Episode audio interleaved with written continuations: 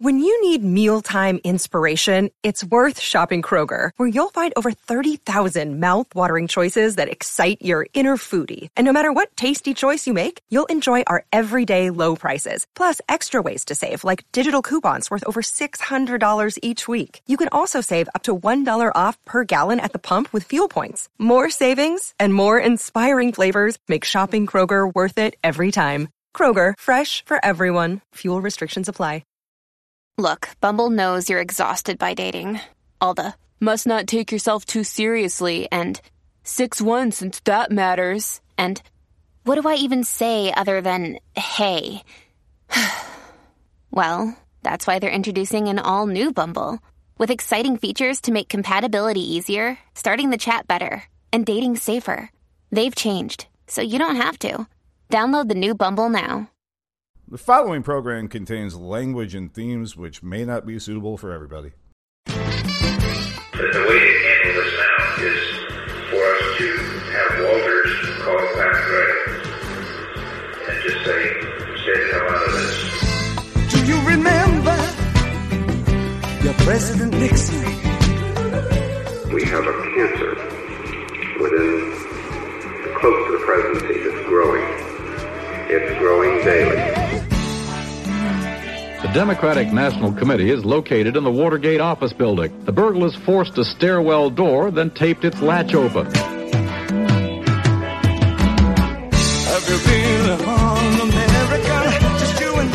What really hurts in matters of this sort is not the fact that they occur, because overzealous people in campaigns do things that are wrong. What really hurts is if you try to cover it up.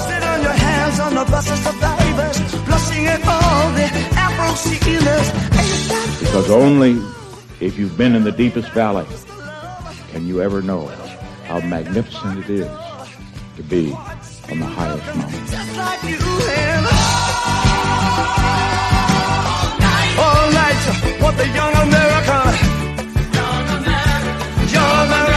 Welcome back to episode 6 of the now epic CROpod and Heart and Hand Watergate 50 series here. And of course, joining me, Shane, is David Edgar. Hi, David. Hi, Shane. Hello, everyone. It's nice to be back. Yes, very much looking forward to this. Slight detour today. We're not quite, we'll follow the story a little bit, but it's not quite the linear thing. What we're going to do today is, I think, fill you in a little bit on the kind of unsung heroes, the people that have been slightly and unfairly erased from the story of breaking Watergate, because history has recorded and always will that two men did it. And that's absolutely fine, because they do both deserve a lot of credit. They went through a lot and they did some brilliant reporting, but they weren't alone. And I think that because of the movie, All the President's Men, much more so than the book, but the book, of course, then becomes a forever document because of the movie, that they will always be placed in that category. I'm talking, of course, about Bob Woodward and Carl Bernstein. And like I say, Shane, we're not here to throw shade at those two. Absolutely not. No. Fantastic journalists. Well, yeah. I mean, they were. I'm not as convinced anymore, but yes. To be fair, though, they're a good age. But yeah, I mean, Woodward, 50 Woodward, years later, it's okay to slip a little bit, I think. Yeah, Woodward in particular afterwards was a scoop machine, Oh, yes. Some astonishing things that he did. But I think that there were some who also served. There were other heroes there as well. And I think it's just time, 50 years, to maybe bring a few of those guys into the light, give them a little bit of credit for what they did, because yes, Woodward and Bernstein absolutely deserve a lot of the credit, but they don't deserve all of the credit, and sometimes they get that.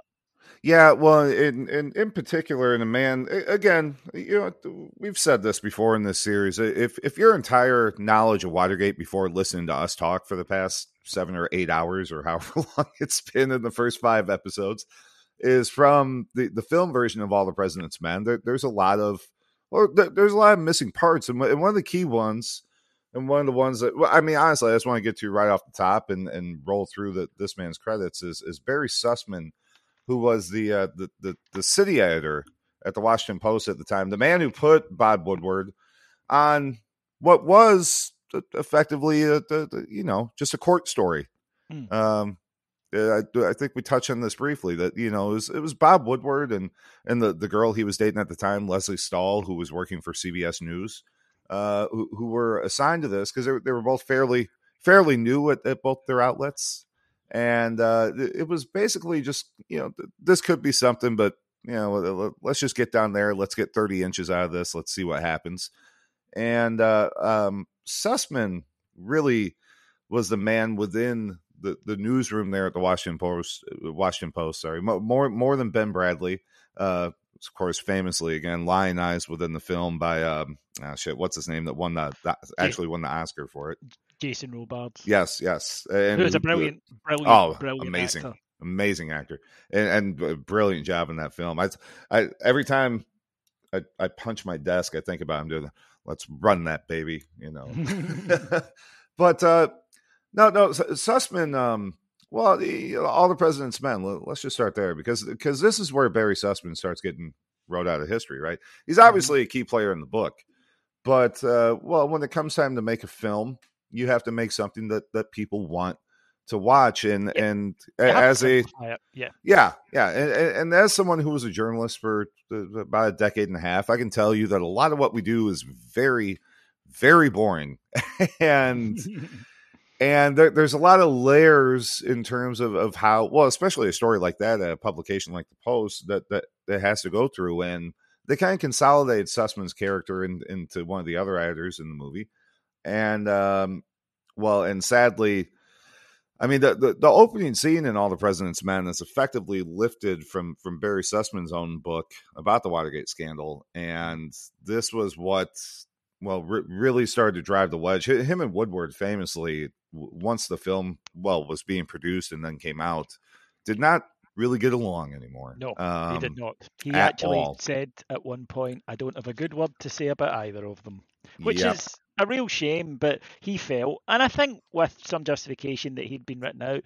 And again, the fact that the movie lifted wholesale from his book, the whole opening scene of All the President's Men. But it, again, you know, firstly, it wasn't really Woodward and Bernstein's fault because, as anyone will tell you who has been involved in any sort of production, writers are way down the list of important people, especially book writers. Script writers will have a bit more input because they are, you know, clearly involved in the production. But your actual original book author very rarely has much. Famously, of course, Roald Dahl hated the version of Charlie and the Chocolate Factory. Hated everything about it. Hated the title. Hated the way it was written. Disowned it totally because it wasn't his vision. And as Shane says, I think we are guilty of that sometimes, of assuming that the two things are part of the same.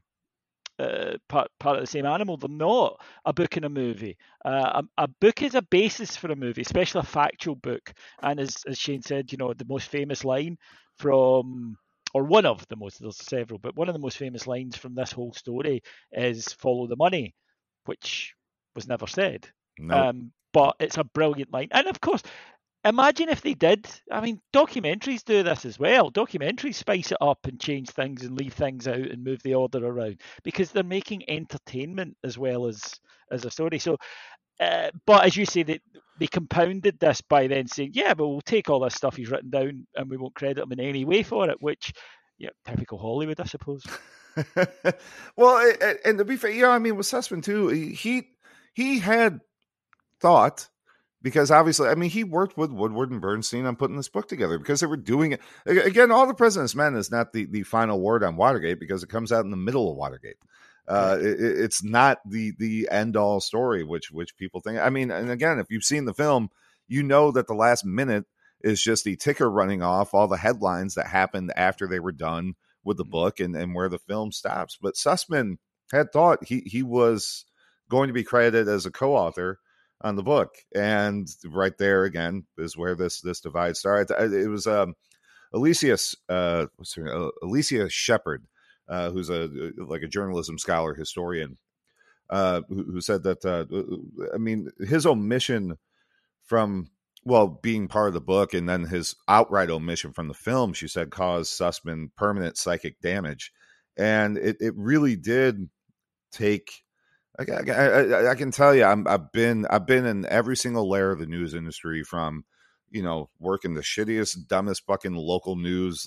This guy grew a big pumpkin, to, you know, helping take down a state Supreme Court judge. And I've been a reporter. I've been an editor. I've been a designer. I've done everything in this industry. And editors are always overlooked because their names are never on the byline, right? Mm-hmm. Somebody who's working a sub desk like Sussman is overlooked in terms of the masthead because, you know, who's on top? You got your publisher, you know, your editor in chief, executive editor, you know, and all these other positions. To get down to the city desk, you really got to look down the masthead on a paper, and you got to know what the hell you're looking for. And by and large, people don't. Most of the people listening to this, obviously, you won't have been journalists. You know, you don't know the role that someone like this plays. If it wasn't for Sussman's fight to keep them on the story in the first place, when, and this is something accurately portrayed in the film, when Watergate actually became a real story. And we're not talking about the moment where James McCord said, I work for the CIA, very quietly in the courtroom on that very first day. It was months down the line after Woodward and Bernstein and Sussman, with he had probably a bigger Rolodex than Bob Woodward did, as far as Washington people, when months down the line that this became obviously something much bigger than just a third-rate burglary, that Sussman was the one to fight to keep them on the story because they were the ones that gone out there and done the graft. It would have been very easy for Ben Bradlee to turn around and hand this off to one of his more credited DC reporters, Washington, you know, a national reporter, whoever the hell it is, and Sussman wouldn't let him do it. Mm. Yeah, and I mean, that's a very fair point. And he was badly hurt. I think what happened is that the agents liked the story of the two young, fresh-faced journalists. Also, two young journalists who were polar opposites. You had a lovely odd couple angle to it. You had the button-down, Republican-voting Bob Woodward, and you had the hairy, very kind of counterculture child in Carl Bernstein. Now, we've spoken a bit about the two of them in previous shows, and we'll talk a bit more about them today. Bernstein famously almost left because he was unhappy with his beat. He had an interview at Rolling Stone, yep. But Jan Venner, the legendary owner of Rolling Stone back then, it was a time of a lot of, you know, smoking drugs in the office. Anyone who's seen the movie Almost Famous will understand that. And he just basically didn't get back to him, kind of forgot all about it. And he said, I'd have gone in a heartbeat. You know, Rolling Stone was so prestigious. So he had a reputation around the Washington Post newsroom for sort of inveigling his way into stories. And he wasn't the most popular. Woodward felt he was a bit of a credit hog for his, for his own view of Bob Woodward. Bernstein thought he was an atrocious writer. Thought he was a terrible, terrible writer, and that's kind of why it worked, because Woodward, as we mentioned, total scoop machine, great reporter. Yeah. Bernstein, well, it helps when you may or may not have been the CIA. But yeah, but then yes, you have Bernstein there to put the polish on everything. We should address this. There have always been rumours that Bob Woodward was in the CIA. Now, obviously, he's not going to come out and say it, and obviously the CIA aren't going to say it. What I will say is there's no paper trail of it, but that's not unusual, especially not for that period. However, if you listen to the story of how he got to know Mark Felt, is that he was in the Navy at the time, as the staff officer, and he was bringing, this is Woodward, was bringing some stuff. Again, not unusual back then. Remember, folks, Vietnam, post-World War II, still national service, etc. So, it's not unusual for someone to be in the military in that period. Most young people with ambition would do a stint in, because you needed it on your CV, didn't you? Oh, 100%. Famously, Bill Clinton, you know, draft dodging became an issue for him. You kind of had to have served in the military if you had any views of a certain type of career. But Woodward is officer, and he said that what happened is he was bringing some documents from the Pentagon over to the White House, and he was in a waiting room and he met Mark Felt. They got to talking, and from that the relationship built. I've always found it a little hard to believe that the number three man at the FBI managed to build up that relationship with a younger, hungry type inside 15 minutes in a waiting room. So, you know, did they have other dealings together has always been a question. And I think it's fair to say that. Well, I think Felt shed a little bit more light on their relationship right before he passed. And when he finally, you know, famously came out and said, well, I was deep throat. But I have to feel whenever we get to that point with Woodward, given his relentless self-promotion and the fact that he and John Dean are the two tied for the most appearances for anything dealing with Watergate. Yeah. That, you know, when he's getting to his last innings there, we might finally get a little bit more of the story or so, well, you know, the background on Woodward's, engagement with Felt and whatever his other roles or connections or whatever the fuck it was within government, especially within the intelligence agencies. Now, I've always had, as I say now, you know, Shane and I also do, for those of you who only listen to us on this, Shane and I also do a football pod. And one of the things in football is you get transfer rumours a lot. People who say, oh, I bumped into a director of a club and he told me. Now, football directors don't do that. They don't bump into someone and unload all the secrets of their football club to them, right? So if they don't do it, the number 3 man at the FBI doesn't do it based on a chance meeting either. So famously, of course, Woodward has this relationship, which Felt says, look, I'm not going to tell you what's going on, right? Yep. I will confirm things that you have found out. Yep. Because... And again, I will tell you, long time, this is a very common thing. It does at any level of government when you're dealing with that kind of shit, because people's jobs and lives are on the line. I don't care if it's the fucking city council or the fucking White House, right? Mm. You will have sources that will do that to you all the time. That look, you go out and get the information that whatever you got, whatever you think is true, and then bring it to me, and I'll tell you whether or not it is. Yeah, that happens all the time. Yeah, because I think there's a moral dimension to that. Then you can tell yourself you're not leaking. Yep. You can say, well, actually, no, he had it already. I just guided him, and I made sure he wasn't printing lies. And you can almost paint yourself as doing something honourable. As we've mentioned before, Mark Felt lauded for this. Mark Felt's intentions were not based in altruism, folk. They were not based on getting to the truth. Because no, again, remember, Pat Gray. Remember, he was he was very high up in the FBI. He could have ordered investigations and been involved. He didn't. He wanted it in the newspaper because he wanted to make Pat Gray, who had been appointed as the head of the FBI, temporary head of the FBI after Hoover's death by Nixon, he wanted to make him look bad so he would get the job. That was his motivation for it. So, you know, doing a good thing, yes, but for the wrong reasons. And they have this relationship. So how does it begin? Well, Shane mentioned there, nobody really thinks this is a massive story. They think it's a bit knockabout politics. You know, they all do it. It's just somebody's maybe gone a wee bit too much in the campaign staff. It certainly won't lead up to the White House.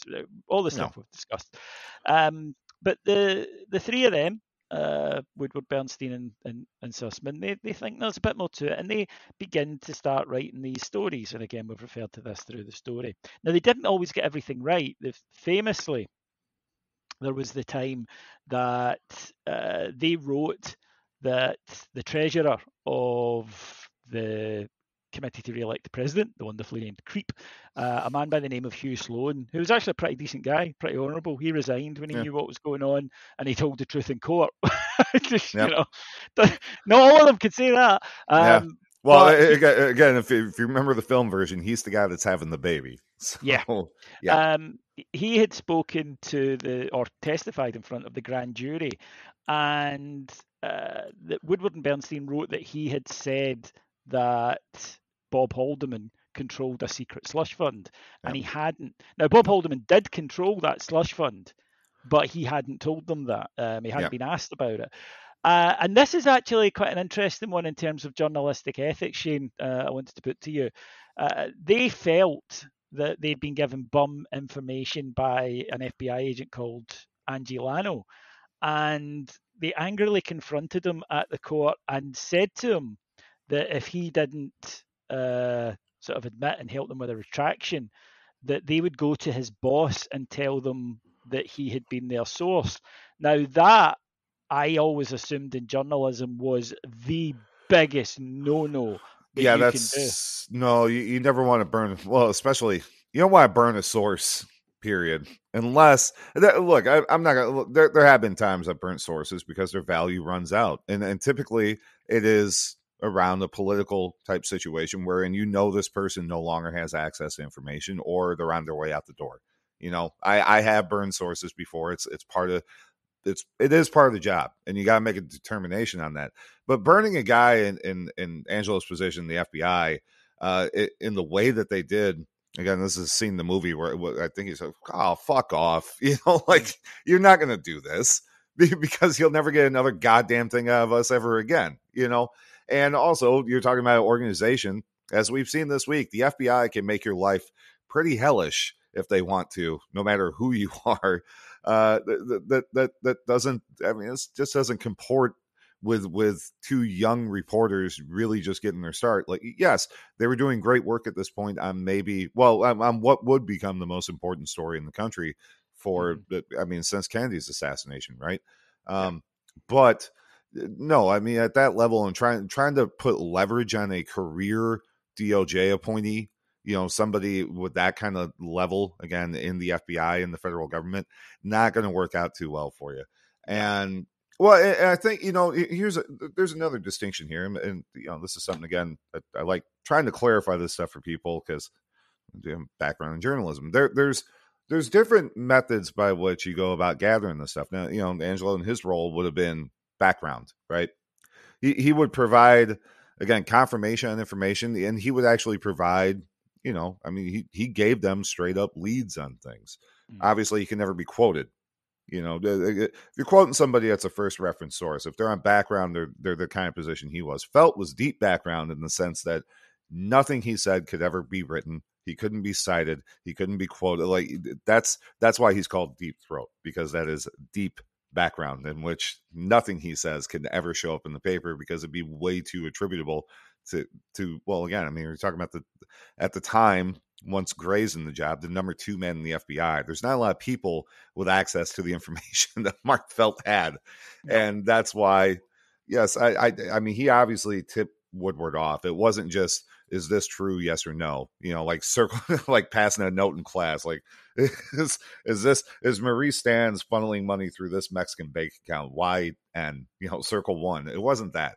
He was leading them in directions, but again, that's that kind of role. And no, I mean, ethically, like I said, again, yes, I have burned sources when their value is up, but what they were trying to do at that point, because they were running into a dry spell, famously, right after the election, of course. And this is where you get Ron Ziegler, the President Nixon spokesperson, a man pretty crafty with words. I think he would still have a job in Washington today, but based on the kind of job he did back then. But of course, you know, he went on this media blitz right after the election because the Post ran out of stories. It ran out of scoops. Everything was kind of at a standstill. People weren't talking. Nixon had won. And that Ziegler was able to go out on the offensive and say, look, the Washington Post wanted McGovern. You know, they got their candidate a choice, and that candidate got fucking trounced. Again, he won one state out of 50. He didn't even win his own state. It's still the biggest presidential election landslide in history. That it gave the White House kind of a reset. And what they thought was going to be, well, I mean, they thought they'd won. You know, as we talked about in the episode prior, I mean, they stopped paying the burglars. You know, they thought they'd won. And then, you know, even before James McCord gives his letter to John J. Sirica, Woodward and Bernstein start hitting another vein of stories. And there were reporters with the New York Times. There were reporters at Newsweek. I mean, there were a lot of scoops coming out across. Again, you know, the Washington Post becomes the focus because of the book and the film and the fact, you know, Woodstein is something that just rolls off the tongue. But they were chasing a lot of stories that the Times was getting. They were chasing a lot of stories, again, that were showing up in Newsweek. They were chasing stories that were showing up in the LA Times because all of Nixon's people were from California. And so they weren't the primary source of information on this shit. They just happened to be the ones in the best position to execute it. Yeah, no, totally. And I think that was the key thing that was there, that they were up against this. You know, they were up against the press elite, and other press aren't paying much attention to this. No. This was something that they were quite worried about. At the, you know, Katharine Graham was saying, you know, if we're the publisher of the Washington Post, yeah, if we're on such steady ground here, then, you know, how come that the New York Times aren't interested? But they begin to get interested in it, particularly after the intervention of Walter Cronkite. He does a news segment on CBS, and the White House go nuts. Charles Colson gets to the head of CBS and says, "Oh, yeah, I can't believe you're doing this." But Cronkite was Cronkite, and he said, "Well, I'm not cutting it. I'm not cutting that segment." Eventually, they managed to negotiate it down from 17 minutes to 14. Yes. For all the good that did. But then he comes back the next day and does 12 more. But so. Then he exactly. So he came up. But then in steps a guy called Seymour Hersh. Now, Seymour Hersh was the crack reporter, or one of, at the New York Times. Yep. He had broke the My Lai massacre story from Vietnam. And he begins to get quite interested in this as well. And he begins to start getting stories. And there's actually quite a funny thing that him and Bernstein in particular began to develop a bit of a friendship, but also a bit of competition. And there was one point where Bob Woodward was off to visit a potential source. He gets there, and Seymour Hersh had been there and left him a note saying, "There's sigh."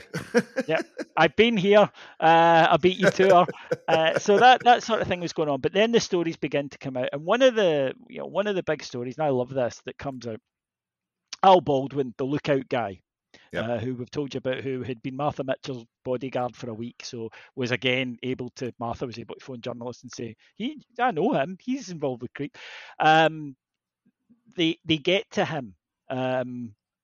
This is the Miami Herald, and he gives them all he knows. But brilliantly, he asks them, "I've just started dating a new girl. Could you put in this that I am a swarthy ex-Marine?" And the journalist looked at this little fat guy and went, "Ah, fuck it," and puts in the paper that he was a swarthy ex-Marine to get the story, which I think is great. Yeah, look, this collection of journalists right here, you know, as David mentioned there with Cy Hersh, I mean, he won the Pulitzer in 70. Well, and again, just to point out Sussman's role, when the Washington Post, when they won the Pulitzer for their Watergate coverage in 72, you know, coming up in 73, Sussman's name was the first one on the award. You know, it was Sussman, Woodward, and Bernstein, not Woodward and Bernstein.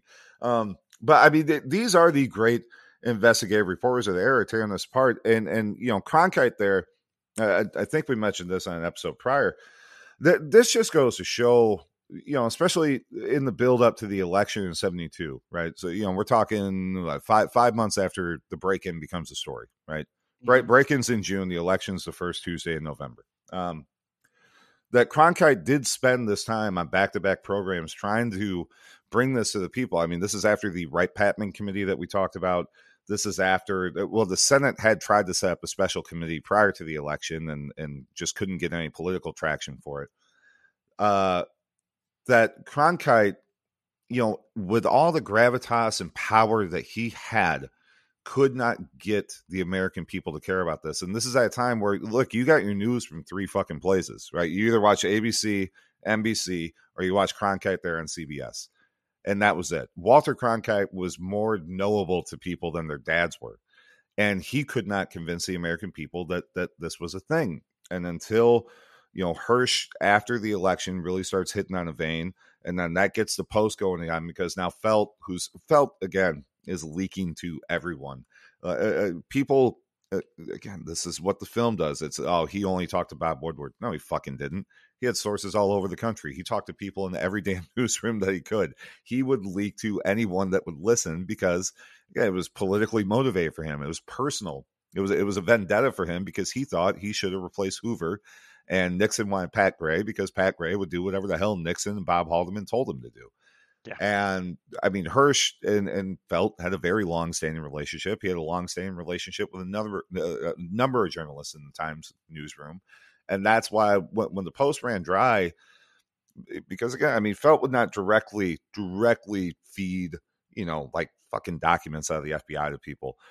But he thought that at that point, the vehicle that the Washington Post had provided was drying up. And that's why the New York Times, especially that gap between after the election and when Woodward and Bernstein really got back on, well, you know, the money, follow the money, where that was Cy Hersh's golden moment in there. And actually, you know, obviously he kept doing this stuff throughout, and he ends up winning.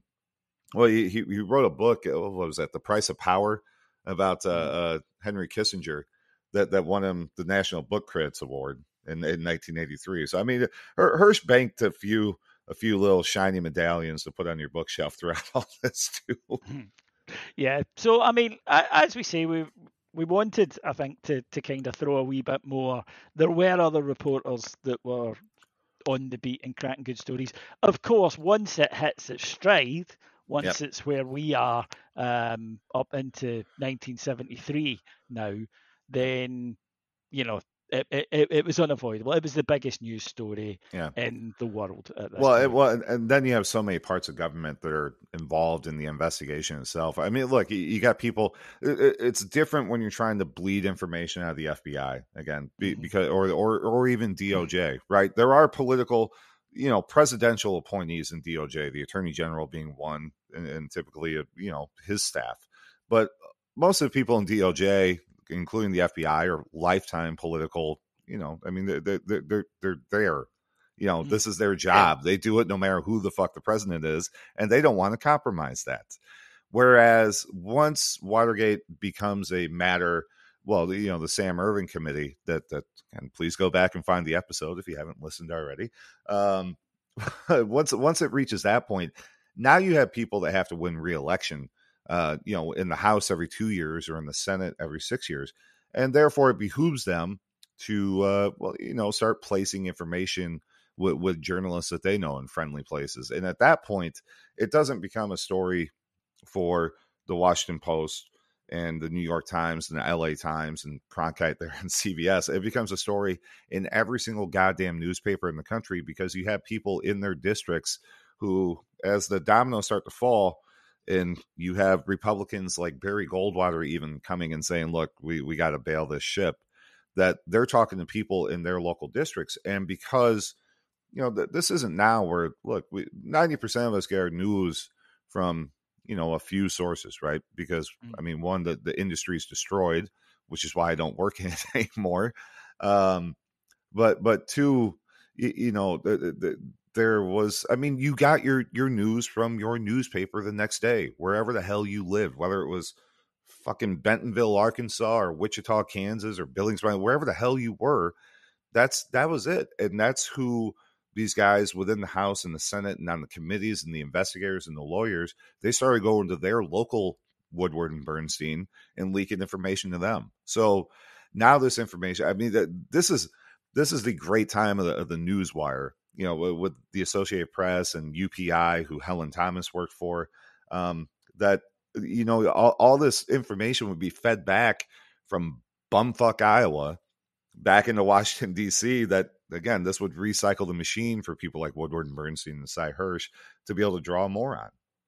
Yeah. And that pretty much takes us, I think, back up to where we were now with the story. So I think we'll go into a bit of that. Well, yeah, let's grab. We're going to grab one quick break here and enjoy a couple adverts if you're listening to this on the CROpod Network, and we'll be right back.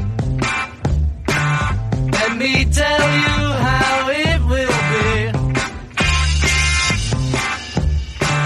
There's one for you, 19 for me. 'Cause I'm the tax man. Yeah, I'm the tax man. Hey, it's Kaylee Cuoco for Priceline. Ready to go to your happy place for a happy price? Well, why didn't you say so? Just download the Priceline app right now and save up to 60% on hotels. So whether it's Cousin Kevin's Kazoo concert in Kansas City, go Kevin, or Becky's Bachelorette Bash in Bermuda, you never have to miss a trip ever again. So download the Priceline app today. Your savings are waiting. Go to your happy place for a happy price. Go to your happy price, Priceline. You remember where we were the last time, folks? If not, please go and check it out. And we've taken up now. Basically now Nixon is almost alone in the White House. He is not really seeing anybody. His closest aides, of course, have gone and are now mired neck deep in legal issues.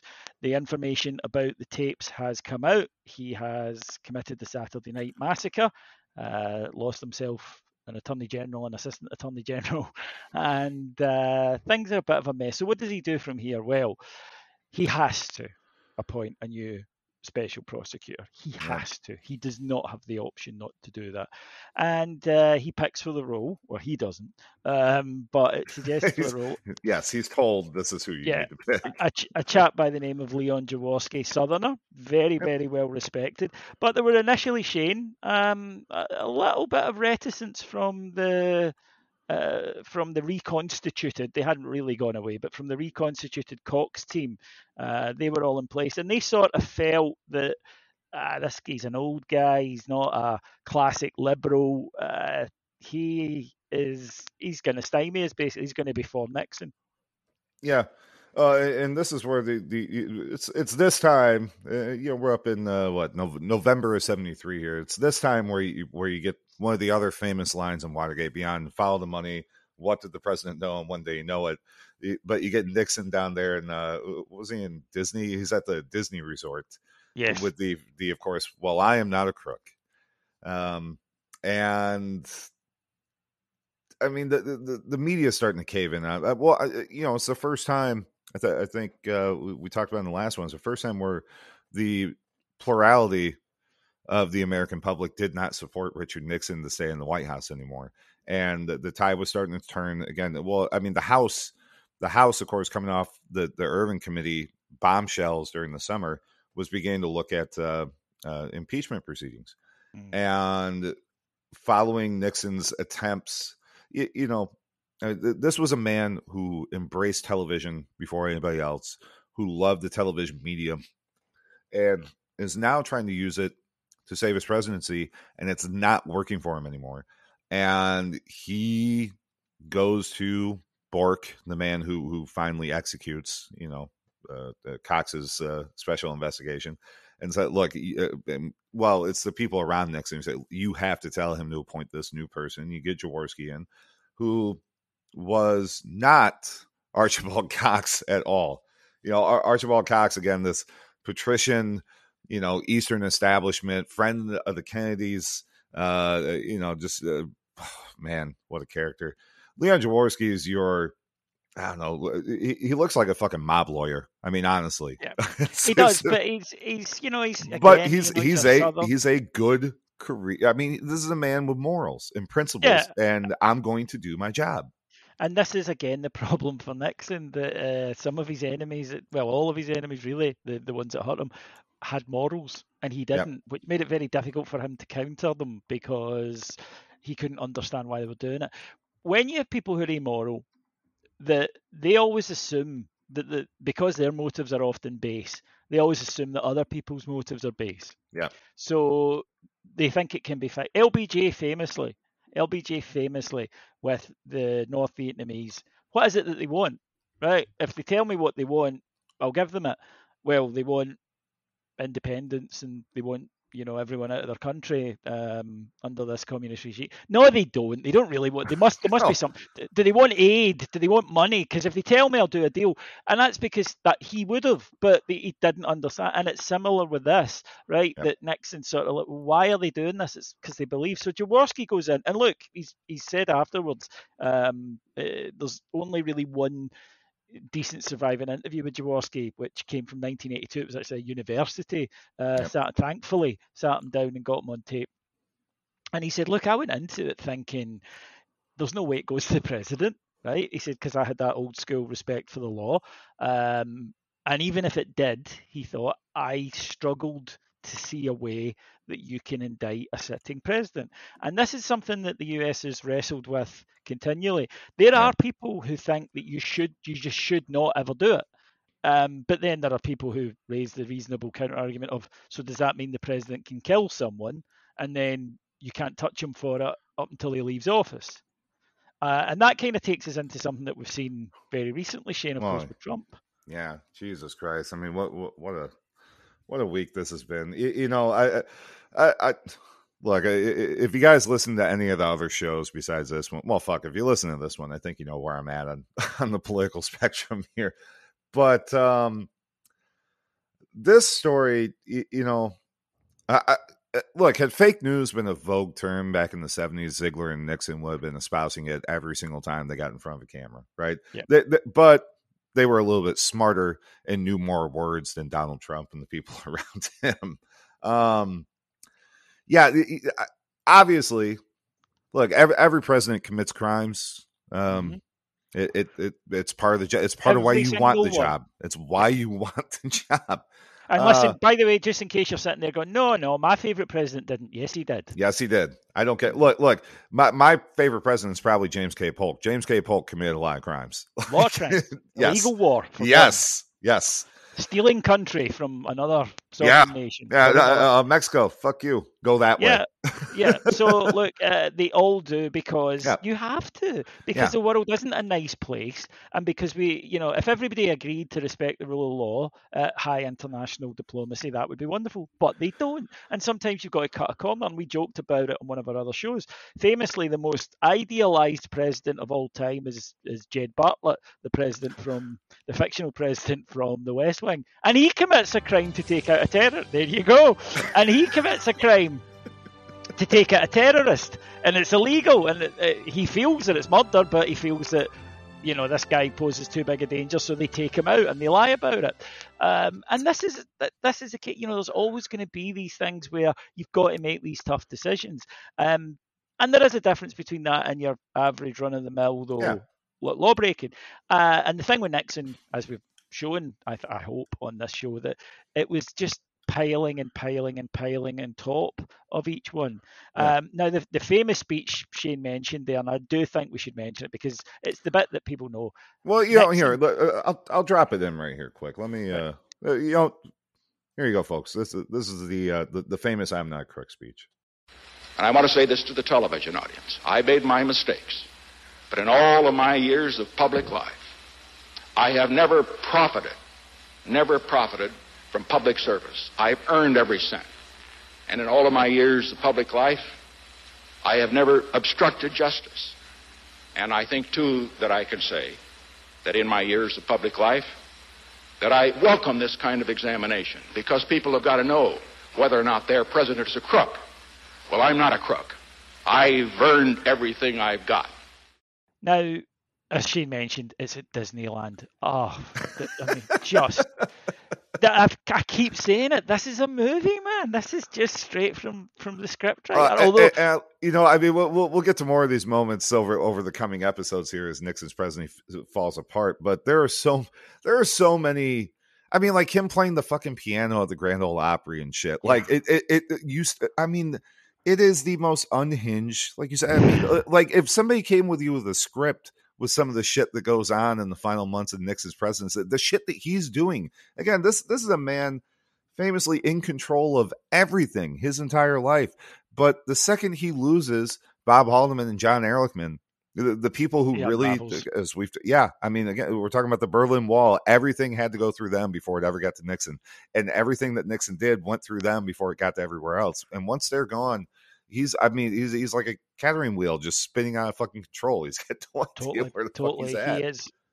Basically, it almost looks like they were the stitching that held all the crazy stuffing in, and once they're gone, it just starts piling out. Now he has to appoint a new vice president. You remember we talked about Spiro Agnew, and some Democrats actually say, "Look, if we hold this up, this confirmation, then." By law, if there's no vice president and Nixon gets impeached, then it goes to the Speaker of the House, who is, of course, a Democrat, a guy by the name of Carl Albert. Yep. So let's drag our heels on this, not confirm anyone, and we'll get the presidency.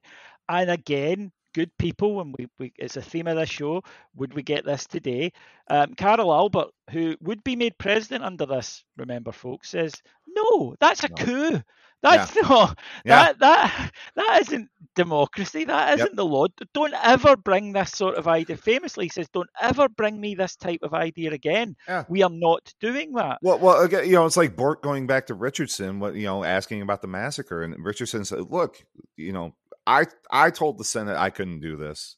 You know, my assistant told the Senate he couldn't do it, but you never made that kind of guarantee. And if you don't do this, the function of government is just going to fall apart."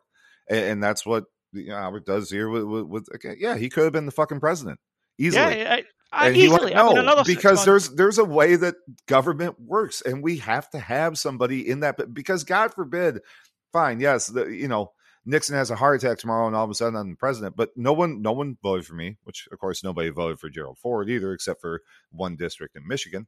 But we have to have someone in there that look for the sake of the country that we gave our stamp of approval to. Not only did Dick Nixon get to pick him, but we said, yeah, all right, we can deal with Jerry Ford. Mm. And that was the key thing, because Nixon wanted, first of all, John Connolly, who was formerly the governor of Texas. But John Connolly, very smart guy. You may remember him as the other man shot when JFK's head exploded. That's right. So. Other man shot in the car in Dallas. But very, very smart man. But it was a non-starter because, why? He was a Democrat who had bolted to the Republicans. There was no fucking way the Democrats were ever going to confirm him. So Nixon gets told, look. And also the Republicans don't want an ex-Democrat as their leader. Well, so he was too close with LBJ. They don't want this guy in there. They didn't want this guy. So both parties were united, and there's no chance of that. So a few sorry, other John.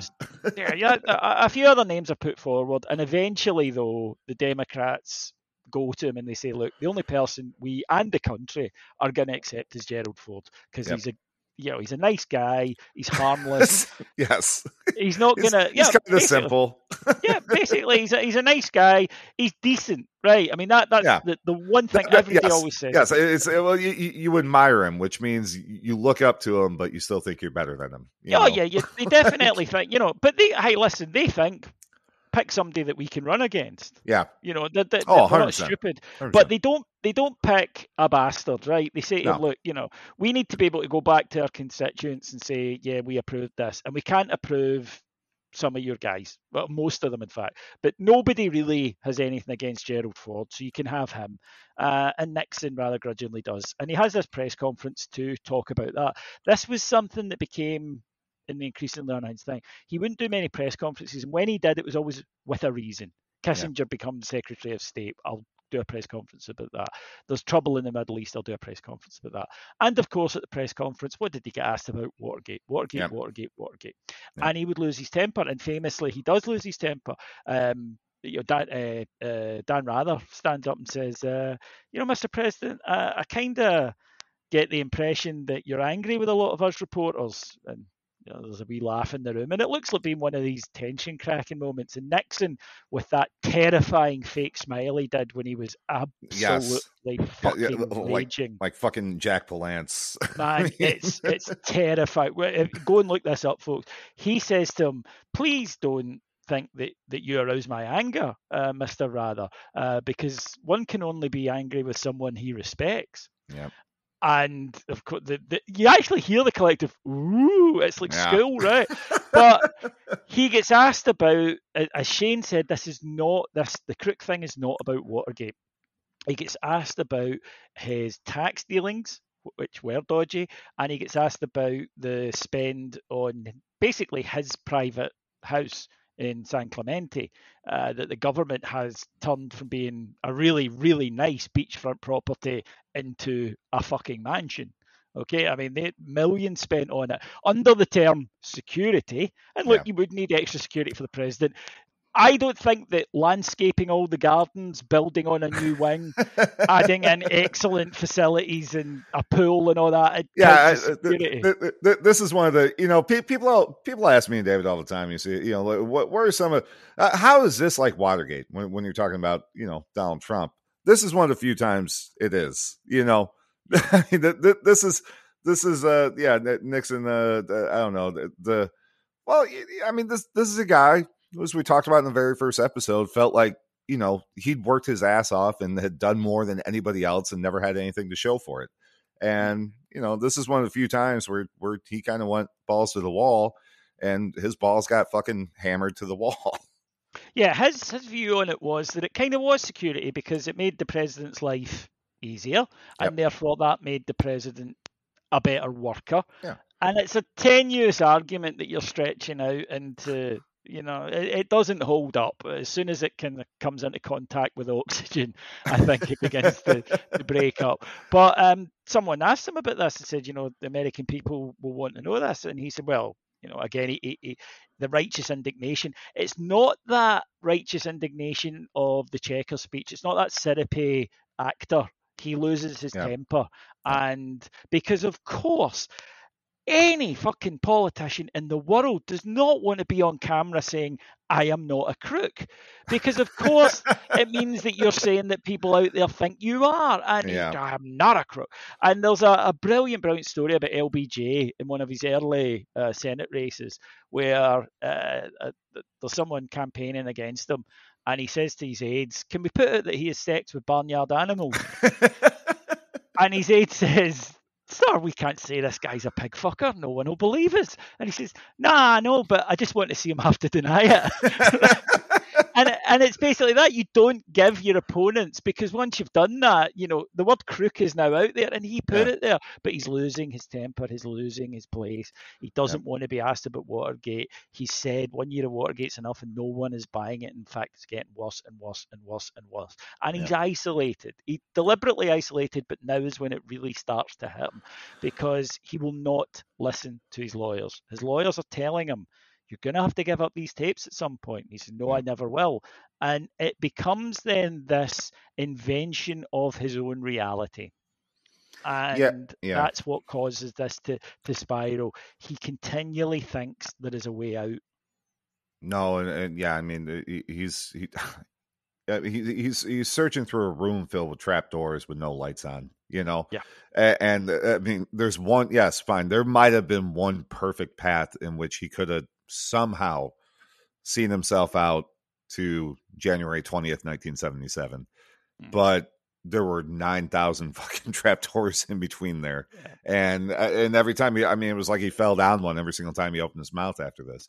Well, this is again, it was probably compounding, you know, goes back to there's a cancer in the presidency, and it's compounding. This is exactly what Dean meant with this. Now, all of this is going on in the background. Jaworski is with his team, and with Archibald Cox's. I mean, he does preserve the special prosecutors of and there are people. Now, you know, the evidence is really, really mounting up, and they're getting closer.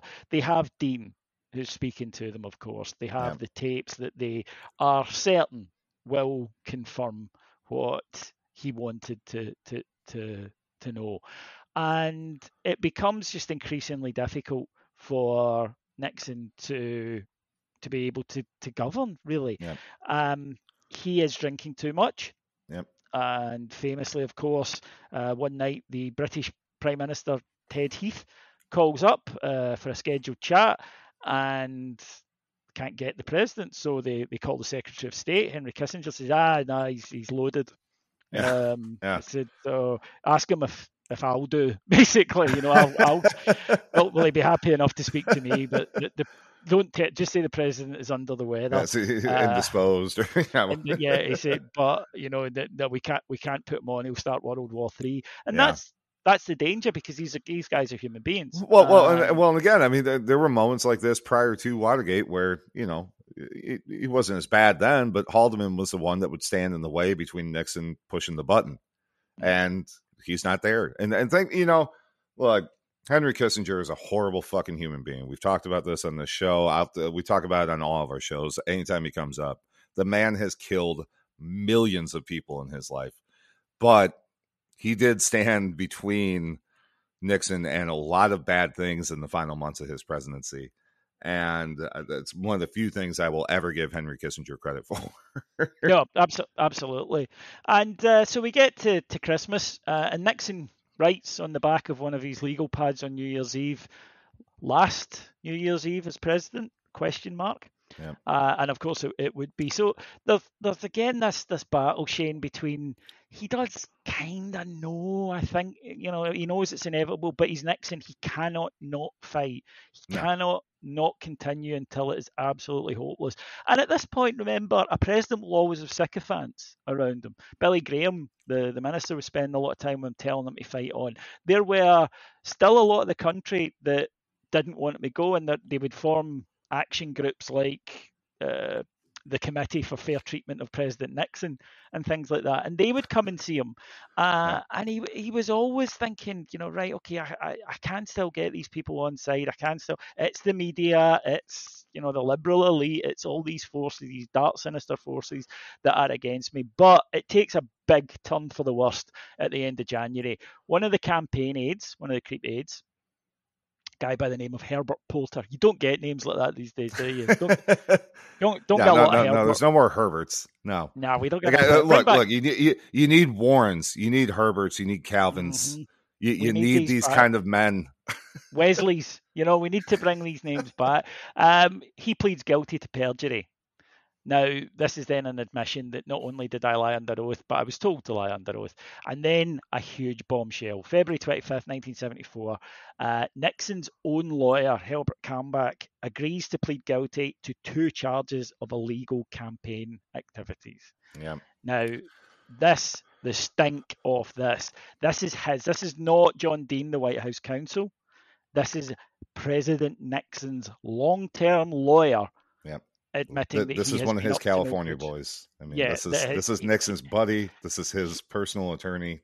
He has been up to no. Now, a random California lawyer is not getting involved in illegal presidential activities without the president telling him to do so.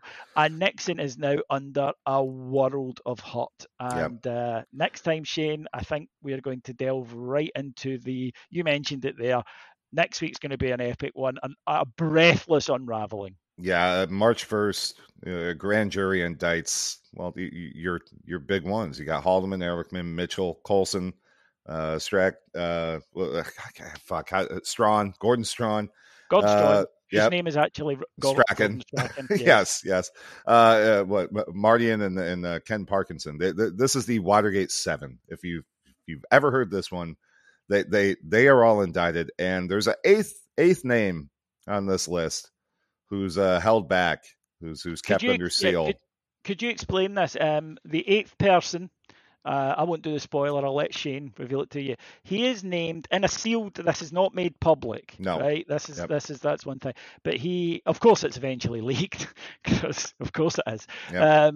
But he is named as an unindicted co-conspirator. I think you can guess who it is, folks. But Shane, what is an unindicted co-conspirator? Well, we saw this again to tie it back to modern times. Trump was named as an unindicted co-conspirator on a number of cases during his time in office. So in this case, this is what we were talking about with Jaworski, that his argument was that you couldn't indict the president while he was in office. You had to wait till he was out. And Nixon was, well, just as guilty of these crimes as the 7 men who were indicted on March 1st, but they felt like they couldn't charge him until he had left the office of the White House. And so Nixon is the 8th name on this list that, oh my God. Dun, dun, dun. So I think, I mean, look, I think you guys have seen, look at our show on the Irving Committee, right? We spent, an hour and a half on that, and that was all of, 7 weeks in this whole story? Mm-hmm. And if you think from March 1st until, this is the anniversary of this. August 9th, 1974 was the day Dick walked out of the White House and got in Marine One, famously flashed up the peace sign and took off. You think we don't have another 5 episodes in this over the 5 months that are left in Nixon's presidency? Trust me. We do. Too sad. We haven't even got to Al Haig's performance during this time as well. God. To put it into to what Al Haig is like as a person, folks. When Gerald Ford He had, of course, been, he is at this point, Nixon's chief of staff. And when Gerald Ford takes over, again, spoiler, but when Gerald Ford becomes the president, there's a transition. Ford will have his own chief of staff, but it, you know, Haig helps with transition. And he gives him a speech. He asks Haig, could you write me a speech to deliver to the White House staff on my first day? Haig says, certainly.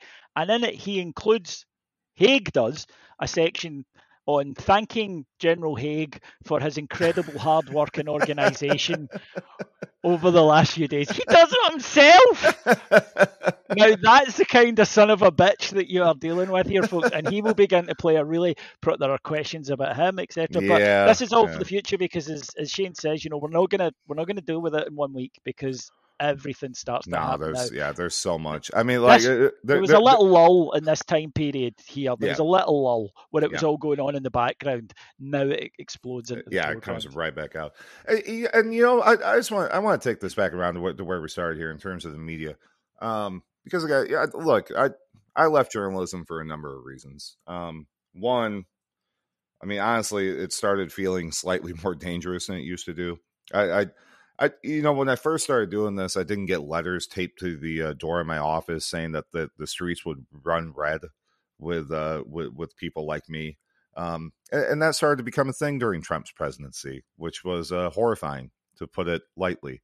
There were people, Bob Woodward among them, who I think Bob Woodward from 1972 would be disgusted in Bob Woodward in 2020. Because he had information that was critical that the American people needed to know about the presidency of Donald Trump. Him, Maggie Haberman there from the New York Times, that they held on to be able to write fucking books, to make money off the back of books. And when, you know, we've talked so much throughout the series of people and their principles overrode the selfish interests of people in government. You know, look, you don't have a lot of Harry Trumans anymore who get into this shit because they feel like it's what they need to do, you know, and Truman famously became corrupted too. I mean, the long story about him leaving the White House poor is bullshit. The motherfucker walked out rich as fuck. But the journalists in this era did not engage in the kind of self-preservation and, well, just what we see going on today. And look, I get it. Again, I was there. I understand the need in this industry now. Like Gannett, who owns a number of papers over there in the UK and obviously hundreds of papers over here, went through a massive round of layoffs today. I have a lot of friends that I used to work with that lost their job this morning. So I understand that part of it. But Bob Woodward is not someone that needs to live in that kind of a life, in that kind of shell, and that kind of protectionist attitude, and that kind of self-promotionist attitude. And that's why I say Bob Woodward today, the Bob Woodward from October of 1972, who was dragging John Mitchell through the fucking ringer, would be disgusted with the Bob Woodward that shows up on CNN every fucking fifth day today. And you know, that's angry young man, though. I mean, I don't think it's healthy for you, to be honest. I don't think so either. But you know. Otherwise, you turn into Norman Mailer. Well, I think otherwise it seeps into it. I think at some point in your life you accept there's bad things in the world and that there's not a lot you can do about it. And I think, you know, people say that to me about certain things. They're like, oh, you know, 15 years ago you were raving and ranting about that. Well, one, I was full of cocaine 15 years ago. I mean, I was raving and ranting about everything. And if you want to, folks, there's still Sky interviews out there. You can go watch them. Yeah, Jesus, fuck. You know, you can see the guy with the dark bags under his eyes who hasn't slept for 3 days. But, you know, you do. What I will say about, I certainly have always preferred Woodward, Bernstein. I think Woodward's a better reporter, but I think Bernstein seems a better bloke. Yeah. Carl Bernstein, you could sit down and have a drink. Well, not you, but you know. I could have a Diet Coke with him. Yes, exactly. Yes. Buy him a drink. Then. While he chain smokes 9,000 cigarettes. Whereas if you look at someone, you know, Ben Bradlee, and folks, there's a wonderful Ben Bradlee documentary about his life, and I urge you all to go and look at it. Yep. Ben Bradlee is one cool mofo, right? Yeah. He looks great. He had an amazing life. He did, you know, he was in the intelligence service in the war, and then he was a pal with John F. Kennedy and the Rat Pack, and then he was the editor of the Washington Post during, you know, journalism's golden age. He was in a movie, or, you know, he was played in a movie by an amazing actor who won an Oscar for it. He was an incredibly cool guy, but he became the establishment. Yeah. Zero doubt. And he's been played by Tom Hanks now in a movie. It's like, Jesus, what a lineup! You know, all he's missing is James Stewart, really. To go back from the well, hey, the way they're whipping out the holograms now, don't put it past them. Fair. I mean, if they can dig up Peter Cushing, they can dig up Jimmy Stewart. And he'd be there, you know, in his tailor and Astor shirts and just looking $1 million. And the guy was tremendous, but he became the establishment because I don't think you can avoid becoming the establishment. If you're there for that long at that position. Yeah. I mean, when there's nowhere else to go, you know, Woodward never aspired to editorial position. So there was nowhere else for him to go in his career. And so, you just kind of slide into that, I don't know, elder statesman role, you know, of your field. And Bradlee did it. Woodward did. I mean, Bernstein's avoided it. He's not gone full Hunter Thompson, but he's avoided it somewhat. Yeah, I think there has always been that air of the much more anti-establishment guy about it. I think he did believe in the counterculture. I think he did believe in that. Woodward never did. To be fair, never claimed he did. You know, Woodward was not going to show up wearing, you know, unkempt and, you know, with the hair all wild. He was buttoned down. You know, he was, what do you call that place? Banana Republic. He was, you know, this was who he was. He was preppy. He was buttoned down. He was Republican. He was never going to be that guy. And I think that Bernstein retained that. I agree with Shane, though, on one thing. The only thing missing from his legacy, and from maybe both their legacy, and as they get, you know, into...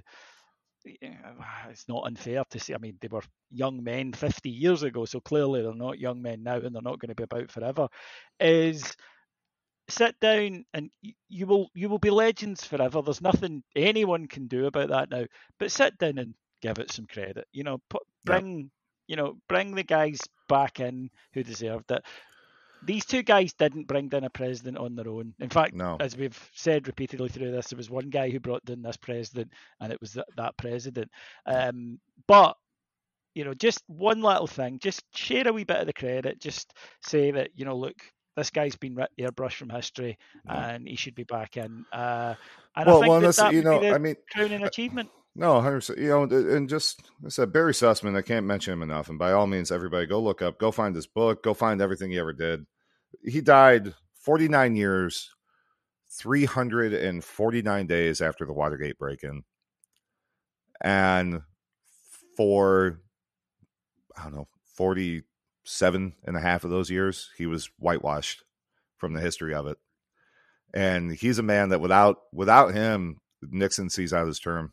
Without Barry Sussman, there isn't Watergate, you know. No, and it is that simple. And the idea that it was just these two, you know, if Hersh doesn't get his exclusives when he got them, if the Miami Herald doesn't get their exclusives when they got them, this was a collective effort, and I think that it's time that we recognize, because they'll always have the book in the movie. They will. Yep. One of the most entertaining books that you will read.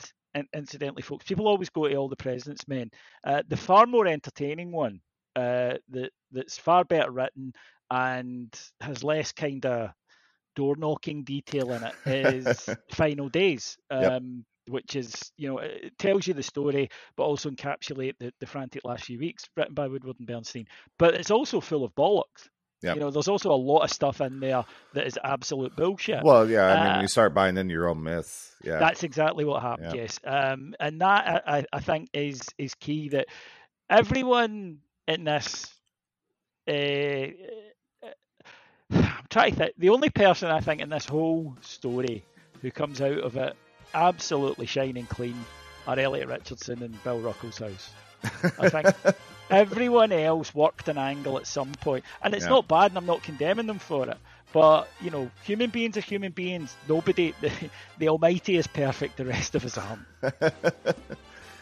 All right, that'll do it for the sixth episode here in the series. Again, if for some reason you're just picking it up now, there's 5 episodes before this. If you need to listen to them all at once, I did put out a supercut. You can go find everything. Said that, you know, next episode we're coming back and we're starting on that. Well, the final rapid descent of Nixon's presidency and oh God, man, it's painful to watch. Yeah, David, of course, it's painful, but yeah. Yeah, yeah, you know, God. David, you can find on everything at Heart and Hand. Of course, you can find him on Twitter at IBroxRocks or at David A. Edgar23. Thanks again, David. If you want to talk to me about Rangers, then IBroxRocks. If you want to talk to me about Watergate or anything else that's unfootball related, then David A. Edgar23 on Twitter. I'll happily chat away to anyone, especially about this, because you know, Shane and I, like I say, most people could have wrapped their story up in 4 weeks, folks. Not us. We're not capable of that. No. Nope. Well, and again, I hate to bring it at some point here toward the end, we're probably going to do a live show, so y'all can come in and ask us a few questions and whatever the hell you think we didn't get to. So me, of course, you can find on Twitter at Avoid. If you want to help out the CROpod, there's a Buy Me a Coffee link down here in the show notes. Hit it up. And yeah, we'll be back for episode 7 with the Watergate 7. Look at that synchronicity. Oh my God. It's almost like we planned this out and we fucking didn't at all. Really, I promise you. So we'll talk to y'all then. Thank you. Bye. It's just too tricky for a chump like me to use. Oh, you. You take that subcommittee serious, boy, and I'm serious. You just might get a seizure from the evening news.